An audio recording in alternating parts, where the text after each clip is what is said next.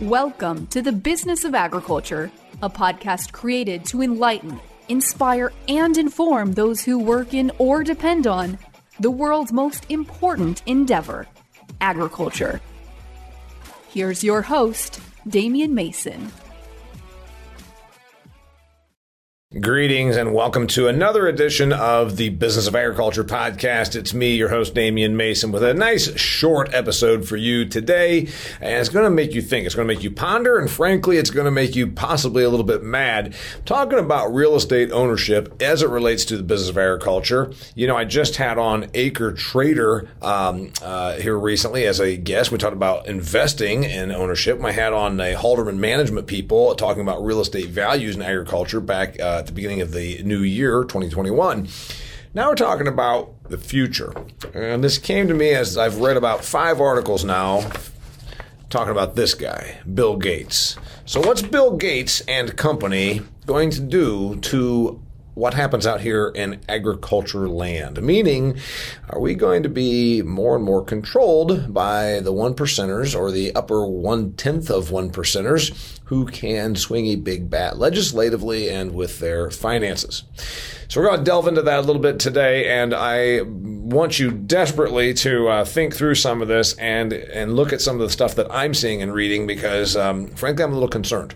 But before we get into our discussion, Let's remind you that this episode of the Business of Agriculture is brought to you by Harvest Profit. Harvest Profit is a software solution that works as hard for your agricultural enterprise as you do. The whole goal when Nick Horob started Harvest Profit was a software for your accounting, for all the things you have to manage. You know, your assets, your, your farm ground, your rents, your income, your outflows. There's a lot of crap going on there, man you need a software solution that is sophisticated enough and easy enough to use to make it so that your agricultural enterprise can thrive. Go to harvestprofit.com for a free 14 day trial.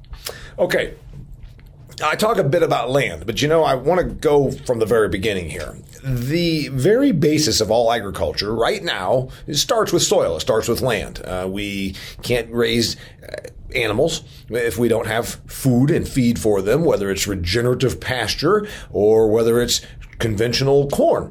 Um, we need soil. We need soil to grow the trees for all the the fruits and the, the tree nuts that we that we use.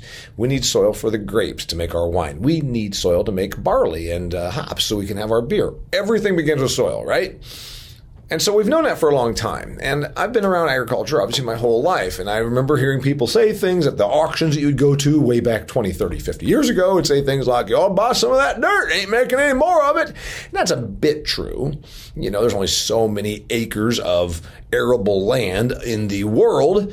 Truth is, in South America, they are making more farmland by uh, busting up the, the prairie or still somewhat uh, deforesting.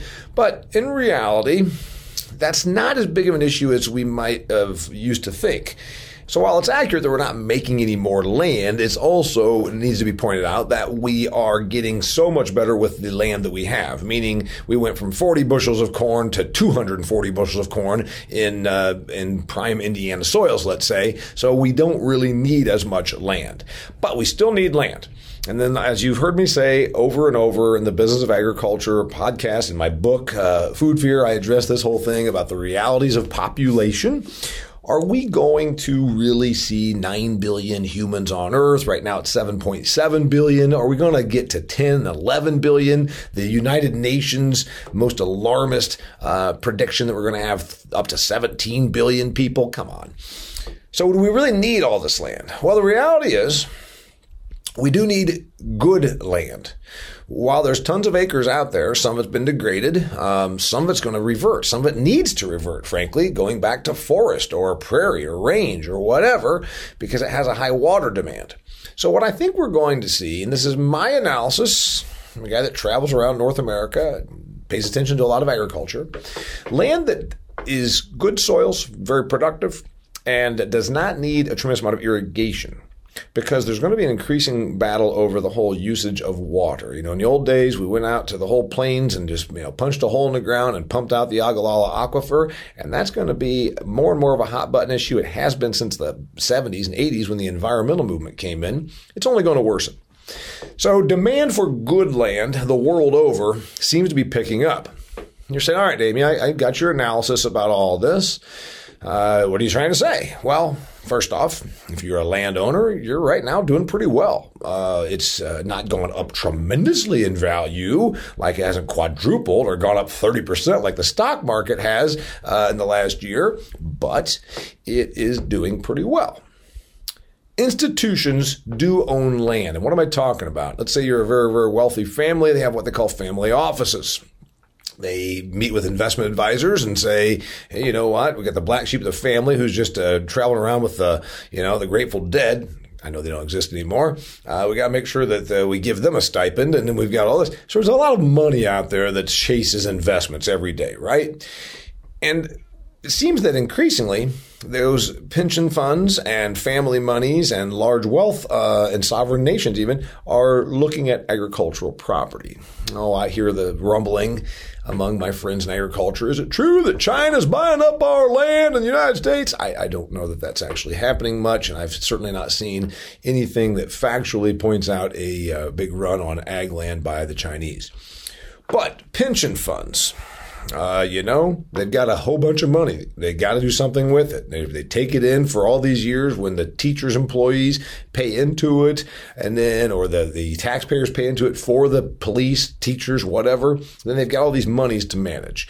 So this has been happening for a while. You know, they would go and invest into different stuff. Insurance companies look for stuff that is safe and put money into investments. This has been going on for a long time in agriculture. Forest land, um, forest for uh, Uh, you know for timber and for paper has happened, but we're seeing it now from the likes of the very rich. And that's where I bring up this Bill Gates thing. I've been a little bit harsh on the Bill Gates thing, and I'm going to tell you why we all ought to be just a little concerned when it is the Canadian Public Employees Pension Fund that wishes to buy land in Alberta, that's pretty well you understand it. They've got a billion dollars. They've got to do something with it. They got to get a return so they can continue to pay that money out to the pensioners. Um, you can get that an, an, insurance company, you know, whatever. Some large insurance company says we've got a whole bunch of money. We've got to make sure there's a return on that money. So that way, when we have insurance claims, because uh, life insurance, whatever, whatever, we've got to be able to pay that money out. You can understand that. You can understand family office, big, big money from, uh, you know, some group that says, our family has $100 million. We've got to put it into different things. We've got a stock fund, a bond fund, mutual funds. We've got uh, commercial real estate, and we also have some farms. But why do Bill Gates and Warren Buffett, why do these people want to own farmland? Well, obviously there's the return. There's the reality that they can look at just like any of us and say, okay, we're not making any more of it. But then the reality is we're going to stop using some of the more marginal stuff. You know, if you're in the upper peninsula of Michigan and it's uh, rocky and you get shallow soils and it's winter nine months of the year, are you really needing to plant corn up there? Well, of course not, because we can grow so much more corn per acre now in Nebraska or Iowa or whatever. So it's the prime acres that are probably going to get grabbed up. And that looks to be like what Bill Gates is doing. Bill Gates, it came out earlier this year, is the biggest landowner, a farmland owner in the United States of America, pushing a quarter of a million acres. Put in perspective, we farm. The actual farming part of our land, about 340 million acres in the United States, 900 million farm and ranch land acres, but only about one third of that, or a little more than one third of that, is in the productive crop production, trees, row crops, etc. So 250,000 acres is a lot of acres. It's a lot of money, depending on how you value it. It's across about a dozen states. If you look this up, you know, Washington State, where he's from, even my home state of Indiana, uh, Louisiana, Arkansas, the Corn Belt, the Plains. It's about a dozen states. But why am I concerned? Damian, you're a capitalist. You believe, you know, money and marketplaces and economics should work themselves out. They should. And that's why Bill and Melinda Gates can go out and buy farmland and have done so, and probably have paid a premium in some places to do so. They've been at this for about 25 years. That's right. You didn't know this, but in the mid 90s, they started putting this whole cobbling this whole thing together because they had so much money. They hired a guy named Larson. Michael Larson, I think is the man's name, a Wall Street guy that'd been an investment manager for a long time and said, here's a bag of cash. We got to get diversified out of Microsoft. So that's what they've done. Why am I concerned? I'm concerned because billionaires that pose as philanthropists sometimes don't pass my sniff tests. I get the same feeling when I watch televangelists. I get the same feeling when I watch politicians who profess to be altruistic and care so greatly about my well-being when they push new regulations onto me. And Bill Gates seems to be certainly the the Davos, you know, with the Switzerland thing, where they all get together and they they talk about how they're leaders. In case you're not familiar, just Google Davos, D A V O S, and you'll see what I'm talking about. The the political aristocracy aspires to be invited to the Davos gathering, and then the technocracy, the Jeff Bezos and the Bill Gateses of the world and then, of course, there's even people from entertainment. The, you know, the the rock star like Bono, who's made so much money that now he can fly around his private jet and talk about the evils of climate change.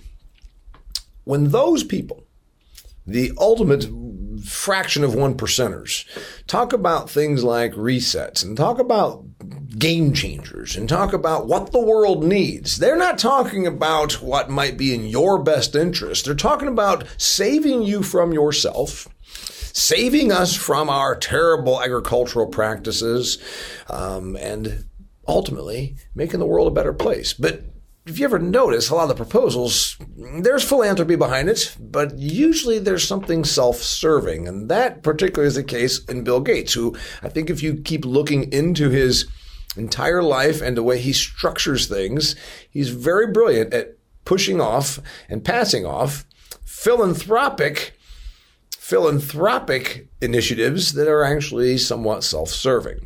So let's talk about these acres. These acres that Bill Gates owns, he has a lot of influence. He's the fourth wealthiest human on the planet. 130 plus billion dollars. You can buy a lot of influence when you have that sort of money. So I'm going to tell you about my concern with where that money goes for all of us in agriculture. But before I do that, speaking of money, I have to make a little bit by telling you about my sponsor. Because this is a shorter episode today, they still get three mentions because they're a brilliant company and I so appreciate them. I'm talking about Harvest Profit. Harvest Profit, the software company that says, hey, you've got an agricultural enterprise, ultimately you want to be profitable. How do you do that? You manage your money. It's great you know how to go out and plant corn. Fantastic. But this is a business after all. How do you manage it? How you manage your business ultimately will de- determine the success of your business. You got enough things you can't rely on, weather, government programs changing all the time, whether your helpers and laborers are going to show up, but you can control your business and how you go about managing it on the financial side. Go to harvestprofit.com for a free 14 day trial. Talking about money. If you've got 130 plus billion dollars and you've got all these assets and you've got uh, all of this connection, the ability to call about any politician and maybe influence regulation, though it also is regulation that benefits you, benefits your assets. And then also, what if you are so wealthy, you think in terms of the world can't be better without me doing something. You see, there is this little syndrome. Those that become ultimately extremely wealthy sort of believe that somehow they're supernatural. Is Bill Gates got this going on? I'm not sure. But this idea that they are so successful that they must do something to change the course of humanity, to change how society operates, to change how agriculture operates. So he's worked in third world countries at getting safe water, which is a very noble thing to make sure that some of the poorest among us in third world countries can have safe potable water. That's a good thing for the Bill and Melinda Gates Foundation. But what about this ownership of all this land across a dozen states? What do they want to do? Well, it's my prediction that what Bill Gates wants to do is change how we go about farming, how we go about doing what we do. And it's also my prediction because he is a very well connected person who looks at business and looks at his own business and says, how can I benefit myself while benefiting humanity? And maybe I can do this through the regulatory process. Remember, he's a big proponent for electric vehicles. He also is invested in battery factories and in mining operations for the chemicals they need to make batteries, like nickel, cadmium, lithium. Huh so environmental, so environmentalist that you're going to be an investor in mining operations and, and processing these nasty heavy metals? I thought environment electric vehicles were good for the environment, Bill. Well, they're also good for his pocketbook. Same thing with meat. You've heard this. It just came out in February. Bill Gates delivered an interview with MIT, that's the Massachusetts Institute of Technology's uh, publication, and said that he believes residents of wealthy nations should switch to a 100% synthetic meat consumption model for the good of the environment. Meaning, you would have to eat fake beef, lab raised protein, plant based burger. Now, here's what's interesting. He even said in that article that many people just thought it was his conviction that he just thought this. He said, but it won't be easy because a consumer may not want this product, even if it's price competitive, he goes on to talk about. It comes down to flavor and price, right? And what if it's not as good tasting and it's also more expensive? Then he said, to achieve 100% synthetic meat consumption in wealthy nations, it might require regulation. Ah, now we see the real true colors of someone like Bill Gates. He's calling for regulations on what you and I can eat. Well, if there's regulations on what you're allowed to eat, that's the demand part of agriculture. The supply part then is completely impacted, right? It involves then, if there's a regulation on what you're allowed to eat, what is there also then a regulation on what you're allowed to produce? Which means dairy farms, beef farms, maybe pork operations are no longer allowed to be in business because there's nowhere to go with their, their product. You see, I am concerned about the billionaire class, and I don't resent wealth. I'm a poor farm kid, remember? Done pretty well for myself, and I, I, believe in the power of economics and the power of capitalism. But the problem is, when you're talking about folks like Bezos and, and Bill Gates, they can circumvent the forces of an actual capitalism or an actual free market because they have so much money. We live in a transactional government country, folks. I know I vote, you vote. I know I tear up over the Star Spangled Banner just as much as you. But guess what?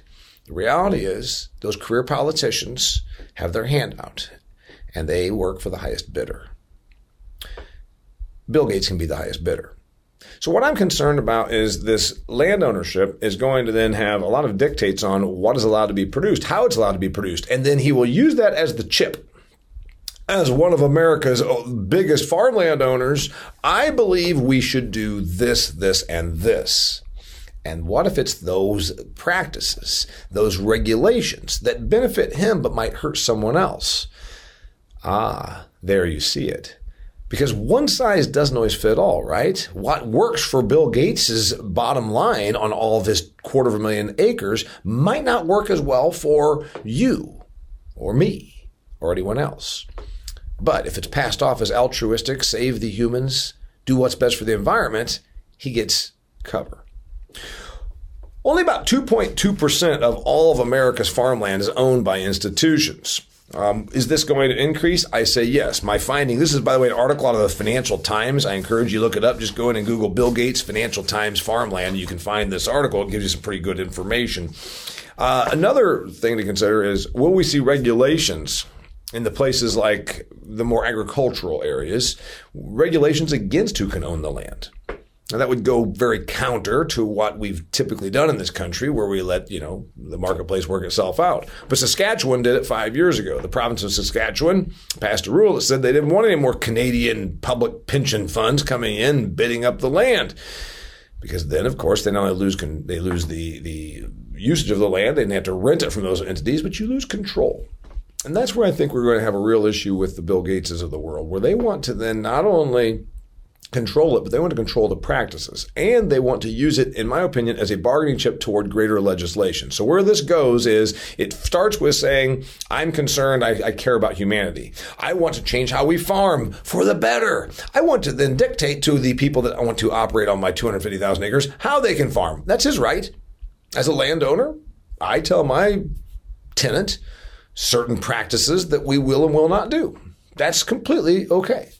But what if it then is I'm going to use my significant influence to meet with my congressman or our senator and push through legislation and regulation about how those things happen?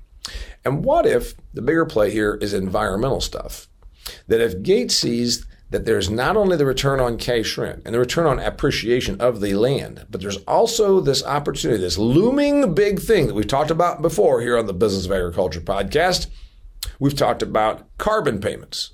And what if, as I predict, Microsoft will be one of the early big companies that as environmental policy under the Obama administration, I'm sorry, the Biden administration gets pushed through, and we hear more and more about Green New Deals, what do you want to bet that Microsoft comes out here in the next 30 days and talks about it's time for us big corporations to start making payments for to offset our carbon? Ah, it's already happening, right? But what about a company that's that big? And then he leads the charge for tech companies that should be forced to pay for carbon offsets. Ah, so while he's grandstanding and helping his own holdings in Microsoft, he's also enriching himself on his own acres. What if also then there are certain practices that need to be adhered to, and then it becomes a regulatory environment? So that's what I think we're dealing with when we look at the billionaire class coming to a farm near you. Ultimately, there's not probably going to be regulation in the United States against this because those entities that are doing it, we're not talking about Saskatchewan versus a Canadian public pension fund. We're talking about a technocracy that already can buy and wield influence in Washington, D.C. So the idea that there's going to be regulation, it would have to be at a state level. And does a state actually want to then regulate who can and cannot buy farmland? So I see greater, I don't see that happening. I just see more regulation coming at the federal level of what we're allowed to do on our property, and it'll be pushed for and even championed by the likes of Bill Gates. Am I concerned? A little bit, because he showed his true colors on the beef thing, stating that regulations would be need to be required uh, to get us away from eating beef means that this guy, with possibly a God complex, thinks it's his role and his right to actually control the diet of you and your family. And then, thereby, controlling what we in the business of agriculture are allowed to produce for our customers. Whatever they want, doesn't matter. It's what he's going to allow them to have. So where does this go? Uh, stay tuned. I, um, I, I I've been keeping up with the Gates thing a lot because I see this more and more coming to agriculture. And we haven't seen this for a while. You know, those those uh, the billionaire class didn't usually chase this. Pension funds did, insurance companies did, some family offices did. Uh, you know, there, there's always somebody. You probably farm some ground for a well well off family. That's fine, but it's different when it looks like there's an agenda behind it. It's different when it looks disingenuous, and that's my problem with Bill Gates coming to a farm near you. All right. This is uh, the Business of Agriculture podcast. I really appreciate you being here. I will have more great shows coming up for you as always. Got some great guests lined up. I've got a genetically engineered salmon uh, interview lined up. I've got some political stuff. Going to give us a scoop on what to expect going forward here out of Washington D.C. and a whole bunch of other great topics that we'll be covering. This episode was brought to you by Harvest Profit. I already told you about them. Go to harvestprofit.com and see if they have, it's a free 14 day trial. You can use the product for 14 days and see if it works for you. And then you'll, you know, run it through the test right there in your farm office. Till next time, I appreciate you joining me. Thanks. And I will keep you informed as I see it on this topic right here. Till next time, it's the business of agriculture. If you've enjoyed this episode of The Business of Agriculture, please share it with your network. Be sure to connect with Damian on LinkedIn, like his Facebook fan page, and follow him on Instagram and Twitter. For speaking inquiries or to purchase Damian's books, Food Fear, or Do Business Better, go to damianmason.com.